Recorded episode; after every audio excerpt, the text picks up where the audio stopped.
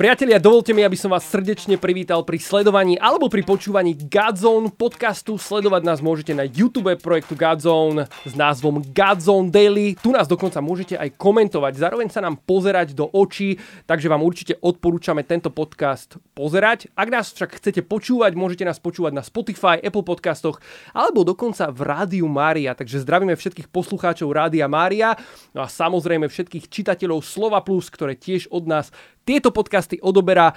Priatelia, dnes je našim špeciálnym hostom katolický kňaz Ondrej Chrvala, ktorého vítam v kresle Gádzom podcastu. Ondrej, vítaj. Ďakujem, teším sa, že som tu. Aj my sa veľmi tešíme, Ondrej, a my sme sa na začiatku ešte pred týmto podcastom bavili, že by som ťa mohol predstaviť aj ako bývalého tajomníka rady a tak ďalej a tak ďalej. Má to veľmi dlhý názov. Uh, predstavil by si to teda ty, ako to znie celé úplne? Je to Rada pre mládež a Univerzity konferencie biskupov Slovenska. Výborne, ďakujem ti veľmi krásne. K tomuto sa určite tiež dostaneme. Ty si spomínal, že možno aj prostredníctvom mojej prvej otázky. Um, naši poslucháči, naši diváci ťa určite registrujú, či už v rámci Godzone Academy, uh, nášho online portálu, kde nájdete, priatelia, rôzne vyučovania uh, na duchovné aj praktické témy uh, zo života. Takisto ťa určite registrujú mnohí študenti z Godzone školy, mm-hmm. Ktorej si bol súčasťou dlhé roky. E, momentálne je teda vzhľadom na aktuálnu situáciu pozastavená. Ondrej, na začiatku tohto podcastu mňa zaujíma, že kde vlastne úplne že sa zrodil tento vzťah teba, Gadzónu, kde si sa ty s ním prvýkrát stretol a ako? No, no je to celkom originálne, lebo a for je, že ja som sa nestretol Gadzónou, Gadzón sa stretol so mnou. OK. pretože uh, vlastne donedávna som jeden, bol jeden z posledných členov rady, teraz už ani nie som. A toho pamätného dňa roku 2009, keď na rade sme sedeli a rozmýšľali a, a padol taký návrh, že čo keby sme spravili po Slovensku koncertné turné. Turné, ktoré by bolo vyslovene evangelizačné, oslovové mladých a tak ďalej. A potom sme rozmýšľali, že kto taký, akože celkom mladých ho poznajú a bol tam Gadzón a vtedy druhá kapela, uh, s ktorou ste začínali... Krystalinus. Krystalinus, áno. hej. A ešte tam prišiel nejaký reper a áno, DJ. Si, že áno, Michal Imlej, neviem, či to nebol, áno. čo sa týka repera a DJ G vlastne z Anglicka. Áno, presne tak. No, takáto zostava nejaká bola zoskladaná a Pamätám si, že to padlo nápad na prvej rade, to bolo na jar a na jeseň na druhej rade e, prišiel Juloslovák, e, ktorého som už registroval, lebo SP a tak, uh-huh. a prišiel na radu a hovoril, že tak sme sa do toho nejak tak pustili, asi takto by to mohlo vyzerať, takže tak nejak to začalo. A neskôr, keď to nabralo svoju vlastnú vitalitu, tak mnohí si už vôbec nepamätali, že to bolo na vyslovené zadanie Rady pre mládež, KBSky, ale ja som to teda, potom aj neskôr som sa stal tajomníkom tejto rady, čiže vždycky som to tvrdil a pripomínal aj moju osobnú skúsenosť z toho, že áno, tamto vzniklo a projekt Godzone nie je nejaký projekt ľudí, ktorí si ho robia na vlastnú pesť, ale bol na požiadavku e, Rady pre mládež konferencie biskupov Slovenska. Ako si to možno potom s odstupom času uh, celé vnímal? No potom prišla taká druhá fáza, pretože tajomník rady vtedy bol Jan Kobuc. E, ja som ho v 2011 vystriedal a on naďalej zastrašoval projekt Gazon, ktorý rástol a rástol, ale paradoxne niekoľko rokov, asi 3-4 roky, zrazu tým, že mal kontakt s Jankom, ale Janko už nebol v rade, prestal mať projekt kontakt s radou, ktorá bola zadávateľom a išiel takým svojim životom a rastol. A na radu prišli noví ľudia, ktorí si už nepamätali, ako to celé vzniklo a začali hovoriť, že ten Gadzo je nejaký veľký a tisíce ľudí tam chodia a my vlastne na to nemáme dosah, že, že čo s tým. A vtedy uh, padol nápad, jednak sme potom uh, zavolali Jula ako člena rady, spolu s inými organizáciami sa rozšírila rada o silné organizácie, ktoré robia na Slovensku s mladými. Ale jednak vtedy v tom začiatku tak padol návrh, že Mal by sme mať niekoho, kto bude kontrolovať, že oni nadávajú podcasty a všetko možné videá, že kto by si to tak zobral. No tak to padlo na mňa, že tak ja to mám počúvať a odtedy vlastne my sme hlavne často v kontakte a posielaš mi, že toto ide výjsť, toto bude výjsť, tak vždycky mi dojde video s nula videniami, ktoré potom sa šíri po internete, ale ja ho prvý pozerám, počúvam, celé ho musím vypočuť, že či je v súlade s vierou a dobrými mravmi. A ešte doplním, že teda uh, bolo to tak interne v rade, ale neskôr, uh, aj keď sme hovorili s otcom arcibiskupom Zvolenským napríklad o projekte, tak som mu to spomínal, že veci tečú cez mňa tak bol rád a mi dal také, dá sa povedať, ústne poverenie, že áno, mám to kontrolovať ďalej. Ja by som ešte trošku odbočil. Ty si spomínal tajomníka rady. Čo to vlastne prakticky znamená? To znamená, že ten človek niečo utajuje? Alebo čo si máme pod tým predstaviť? Uh, tajomník, alebo teda sekretár, čiže kred, uh, no, tajomník je v podstate predseda rady je vždy biskup.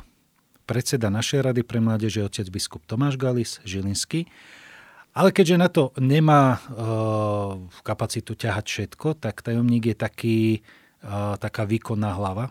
Alebo teda on teda ťahá všetky projekty a funguje a rozmýšľa za mládež, ale teda je to podriadené otcovi biskupovi. Čiže tajomník rozmýšľa, potom ide za otcom biskupom, predloží mu to, ten rozhodne, udá smerovanie, dá víziu a tajomník zase vykonáva, že čo treba. S tým teda, že rada je kolektívny orgán. Čiže väčšinou sa to robí spoločne, ale ten hnací motor musí byť ten človek, čo na to myslí. No. Rozumiem. Vráťme sa teraz k tomu turné vlastne. Častokrát sme počuli, že je to akýmsi len boomom v jednom meste. Ty si tiež spomínal, že to začalo naberať na obrátkach, možno na nejakom dosahu a tak ďalej.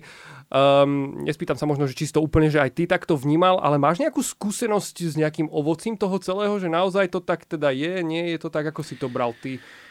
No, ja som to bral možno trošku ako fenomén uh, alebo efekt fenoménu Svetových dní mládeže. Na to často sa tiež hovorí, no veľký boom a čo z toho?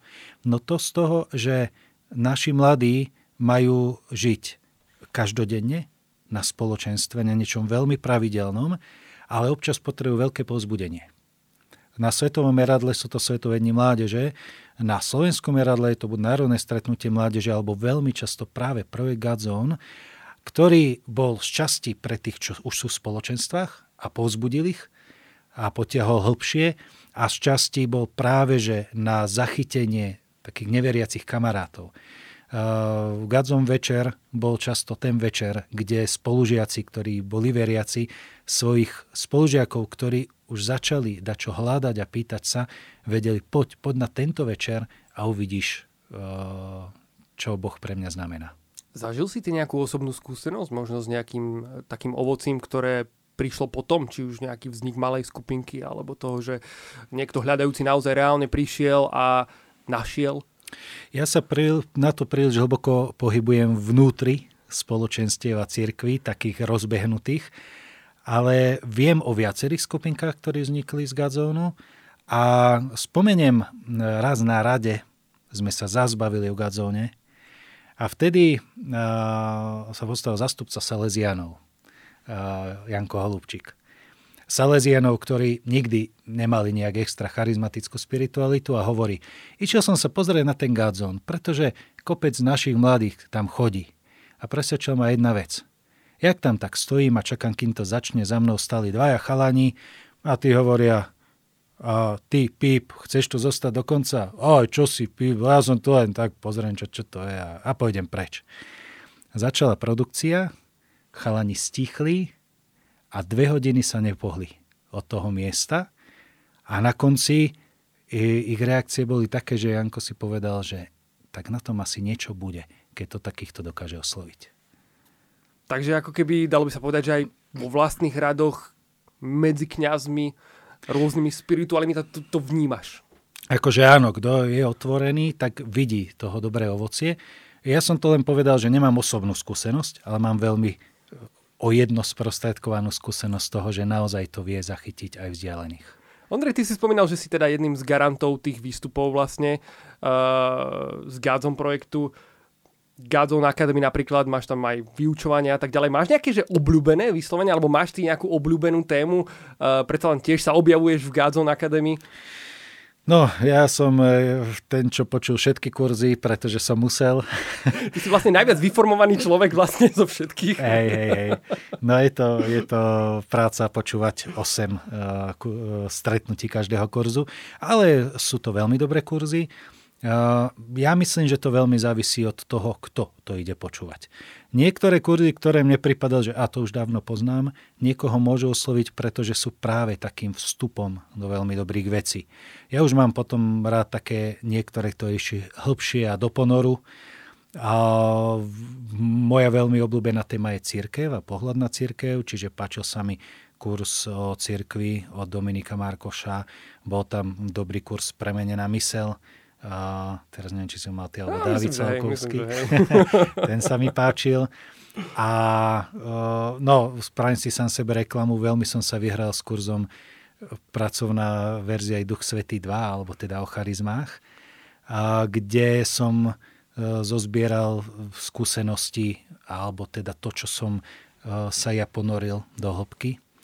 A neviem, či to bude ďalšia otázka, alebo môžem jednu Kľudne, odbočku. Kľudne, povedz dopredu, jasné. Totiž to, keď som rozmýšľal o vzťahu s Gadzonom, tak prvé bolo, ako to vzniklo. Druhé bolo, keď ma zavolali, keď ste ma zavolali kontrolovať texty a byť takým nepísaným cenzorom, alebo teda inkvizítorom, upadovačom. Ty si to krásne povedal. A, a tretia fáza prišla, keď som prestal byť tajomníkom rady a dostal som veľmi dobrú, príjemnú farnosť a zrazu som mal čas, ako som predtým nikdy nemal. A som sa pýtal, čomu sa chcem venovať a do čoho chcem ísť do hĺbky.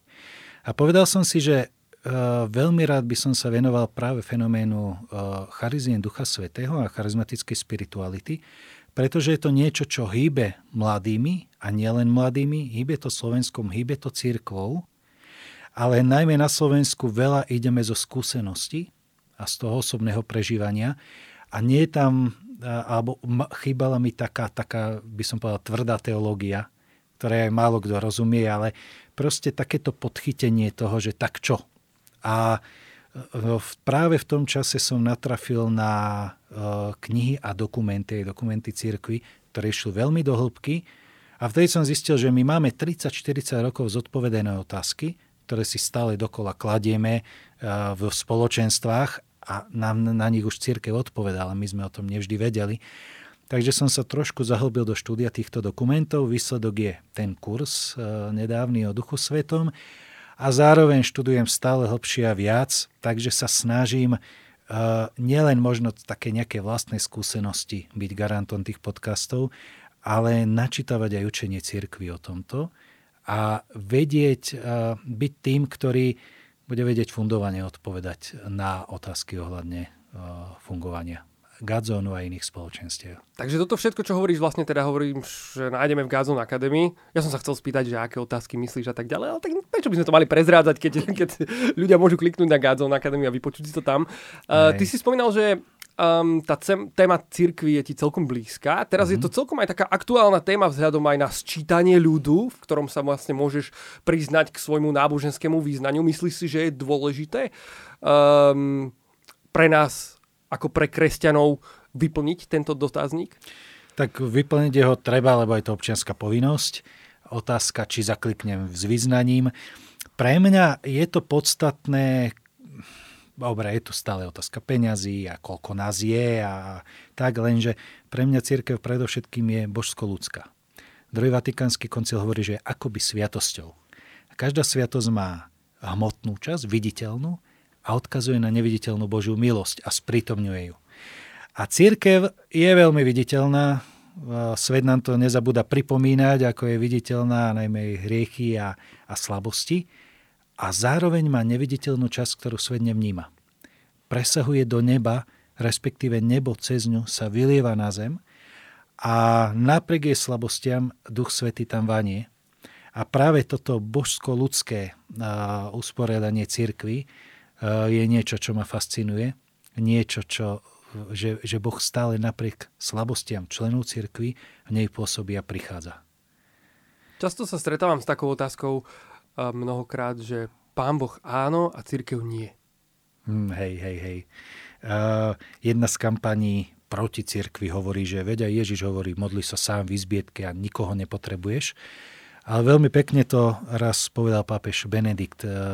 Ak hľadám Krista bez cirkvi, buď nájdem Krista uh, pokrúteného, zmr- roz, proste rozbitý ten obraz o Kristovi a možno skončím v nejakej sekte, alebo ho vôbec nenájdem že práve e, církev je spoločenstvo, ktoré ma drží. Církev je niečo, čo mi hovorí, že viera nie je individuálna, len ja a Boh, ale už žijem v spoločenstve a spoločenstvo mi vieru môže vyjasniť a môže ma podržať v tom, ako ju vidím. Preto aj, keď sa vrátim k tomu sčítaniu, preto pre mňa sa nepriznávam len k dačomu, aby, aby to dalo nejaké e, číselné výsledky, ale sa e, hlásim k spoločenstvu, ktoré verím, že je od pána. Ondrej, ty si vlastne garantom všetkých tých výstupov, ako sme spomínali. Pozeráš všetky tie veci, čítaš ich. Narazil si niekedy aj na niečo, čo si potrebovalo opraviť? Na nejakú heresku napríklad? Ale hej. Keď to tak odľahčíme uh, trošku. Myslím, že skoro v každom kurze... Až tak, hej? Alebo takto, že veľ, veľmi často kurzy sú veľmi dobré. Ja ich počúvam tak, že niekedy prísne. V zmysle, že Môže to počúvať aj 15-ročný čerstvo obratený človek, takže by tam nemali byť nejaké nejednoznačné veci. A na druhej strane tak trošku voľnejšie, že keď uh, prednášateľ povie niečo v nejakom, nejakom príklade alebo tak a, a nie je to absolútne exaktne teologické, ja to beriem ako príklad, ako ja neviem, svedectvo a, a, a je to v pohode. A na, úplne pamätám si, že raz, dvakrát sa potrebovala jeden diel vyslovene, že pretáčať, lebo, lebo tá stavba bola taká, že sme sa rozhodli, že to spravíme inak. Ale zo všetkých tých kurzov, ja neviem, asi polovica je taká, že poviem len bez pripomienok, že úplne všetko prešlo bez problémov. A skôr potom tie textové podklady, lebo v akadémii sa potom robí, robia aj kvízy a, a také testy a otázky. Tam niekedy je formulácia taká, keď je to už napísaný text, tak niekedy tak trošku vylepšíme formuláciu alebo dačo pozmeníme, aby to lepšie vyznelo. Ty si vlastne súčasťou aj Gázon školy, dokonca si boli súčasťou aj ako lektor Hmm. Uh, myslíš si, že mladí kresťania by sa mali formovať alebo vzdelávať? Je to podľa teba dôležité? Tak je to nevyhnutné. Na jednej strane vidím, že je veľmi dôležité, aby sme žili zo skúsenosti. Potrebujeme skúsenosť viery. Nielen vedieť o nej, hmm. ale ju aj zažiť. A na druhej strane nestačí len zažiť. Lebo keď mám zažitok, ale nie je smerovaný, nie je ukotvený v pravde, tak môže skončiť v sekte alebo, alebo ozaj len tak v prázdnych zážitkoch, ktoré ale nesmerujú ku Kristovi a, a k nášmu Bohu takému, aký je. Čiže potrebujeme obidve tieto veci. Osobnú skúsenosť s Bohom a poznanie Boha, aby aj tá skúsenosť mohla rásť. Dialo sa podľa teba toto na Gázon škole? Určite. Určite. Gazon škola sa snažila, aby tam boli podané, dobre podané vedomosti a zároveň, aby boli prežité a zažité. Videl som, Ondrej, na Facebooku tvoju fotku pri pápežovi. Stretol si sa s ním aj osobne? Uh, stretol som sa v podstate so všetkými od Jana Pavla II, ale nikdy nie, on, on sa to hovorí bačamán, že poboskať roku, čiže osobné stretnutie a, a z očí v oči. Také som nikdy nemal ani s jedným. Ale keďže som študoval v Ríme nejaký čas, tak uh, pápeža Jana Pavla II. som videl veľakrát aj dosť blízka, typu prešiel okolo mňa v papamobile a podobne, alebo v Dave som bol, keď bol blízko. A pápež Benedikt, než sa stal pápežom, bol raz v našom seminári na, ako kardinál Ratzinger na takej duchovnej obnove alebo, alebo takom stretnutí, takže tam sme boli s ním priamo. A potom zastal pápežom a chodíval som na aniel pána na rôzne stretnutia s ním. A s pápežom Františkom som sa stretol už len tak veľmi dodatočne, vtedy už som nebol v Ríme eh, priamo, ale bol som eh, viackrát ako tajomník Rady pre mládež na takých prípravných stretnutiach na Svetovední mládeže. A tam viackrát sme mu boli pomerne blízko, napríklad keď bola Sveta Omša na námestí, tak sa nám podarilo byť ako delegáti hore pri pódiu, ale teda no, ani sme nešli k pápežovi, len sme boli na námestí hore. No. Pýtam sa túto otázku uh, väčšiny kňazov, ktorí prídu do Gádzom podcastu, pretože ty si spomínal Janka Holubčíka od Salesianom, ktorý tu tiež bol a mal taký zaujímavý príbeh, ako sa k pápežovi chcel prepašovať a získal výsačku kňaza, ktorý vlastne nemohol prísť. Aha. to je veľmi zaujímavý príbeh, priatelia, prepačte, že sa smejem, ale uh, je to naozaj veľmi vtipné a ak si to chcete pozrieť, tak to samozrejme nájdete aj tu našom, na našom YouTube kanále alebo na Spotify. Uh, je to podcast s Jankom Holubčíkom, takže určite odporúčam odporúčam. Nájdete tam aj to, ako sa podarilo alebo nepodarilo dostať sa k pápežovi blízko. No ja som skôr, že ani ja, ja sa nerad tlačím tak, kde. A dokonca sa mi stalo, že napriek vysačke do Vejpese, ktorú som sa tam nedostal na Svetových dňoch mládeže a ostal som úplne vzadu, vola kde na konci sektora pre kňazov, a tá vysačka mi bola na nič, takže mám aj opačné zážitky. Ondrej, odjak živa, ja si pamätám ako človeka spojeného so svetovými dni, dňami mládeže aj pre organizáciu rôznych podobných podujatí tu na Slovensku, ktoré si mal na starosti. Chýbajú ti v tomto čase? Nechybajú. Je to ako... Chýbajú aj nechybajú. Vždy Svetové dni mládeže a nehovorím aj národné stretnutie mládeže ešte viac, lebo to bolo úplne plné na nás a sú tam mesiace, mesiace organizácie a niekedy veľmi ťažké organizácie, že od skorého rána do neskorého večera ideme jak šrotovníky v tých posledných dňoch. A potom zrazu príde pár dní, ktoré sú úplne úžasné. Zrazu to, čo sme plánovali, sa naplní skutočnými mladými ľuďmi, ktorí to prežívajú, ktorí si to užívajú.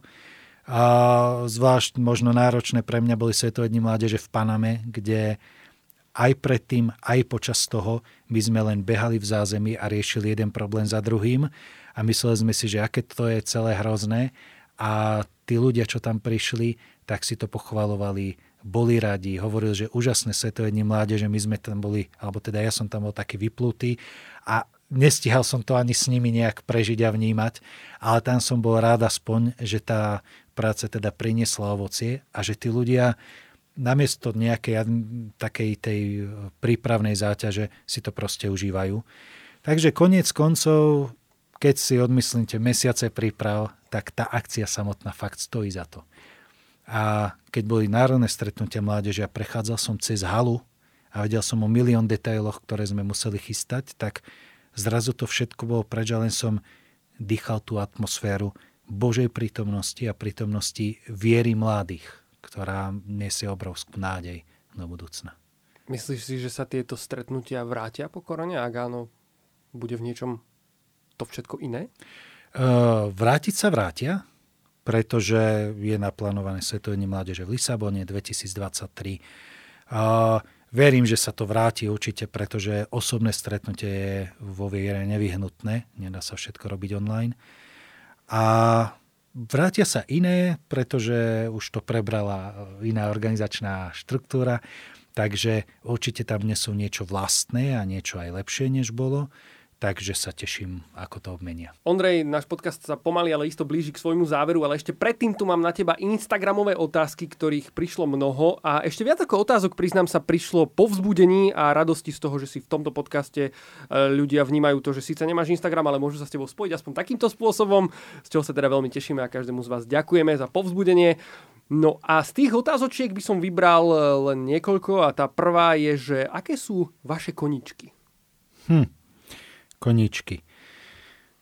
Asi len tie auta. Uh, tam som tak nejak skončil, uh, tom sa vytešujem. Uh, možno, alebo možno by som to nazval trošku ešte inak. Mojím koničkom je dávať do poriadku veci, ktoré nie sú v poriadku. Ah. Čiže napríklad dojde mi Škodovka, má rozštelovaný motor a keď zase ide na 4 valce a ide jak má a neviem čo, tak mne to robí radosť. Ale presne to zažívam pri ľuďoch dojde manželský pár a hovorí o nejakých problémoch a ja sa snažím možno naozaj, jak ten automechanik, vyľaďovať, že jak to môže šlapať tak, aby vy dvaja ste si dobre rozumeli, prečo to ne, nefunguje a čo sa na tom dá spraviť. A, alebo aj osobné životy niektor, niektorých ľudí, ktorí prichádzajú s otázkami, problémami, že mňa baví dávať veci do poriadku a aby fungovali. Na tých autách to je tak fyzicky vidieť a ale je to, myslím, že auta sú skôr odrazom tej pastoračnej práce s ľuďmi, ktorí eh, tam dávať veci do poriadku a možno je to trošku aj, to smeruje do tej do kontrolorskej úchylky, že tak aj tam nech všetko je, ako má byť. Ďakujeme veľmi pekne za odpoveď. Ďalšia otázočka. Čo vy a duchovné dary? Aké máte a ako ich využívate? No, uh, ja myslím, že taký môj najväčší dar alebo nadstavenie to učiteľské. Čiže aby veci boli správne a dobre povedané. Častokrát uh, viem povedať uh, zložité veci jednoduchým spôsobom, že to jen tak vysvetliť, rozmýšľam, aké príklady použijem a tak ďalej, ako to nakreslím v jednoduchej schéme, ako to dám do tabulky, aby to všetko so všetkým ladilo a sedelo. Čiže toto je skôr taký môj dar. Čo sa týka takých, že nadprirodzených chariziem, tak uh, zažil som viacerých niečo, o viacerých hovorím aj svedectvá v tom kurze o charizmách Ducha Svetého, ale je to skôr naozaj v tom takom upratovaní a uh, nadstavení, že skôr nad vecami rozmýšľam a potom aspoň viem, keď ľudia prídu so skúsenosťou, tak viem tú skúsenosť tak tak zadeli do celkového učenia cirkvy. Ondrej, ďalšia otázočka. Prečo práve zameranie na mládež? Aha, na, na to je celkom zaujímavý príbeh. Poslali ma na štúdia do Ríma, čo sa posielávalo, že volá, vyštudujem voláky odbor a budem to učiť seminári, čiže budem kňaz profesor.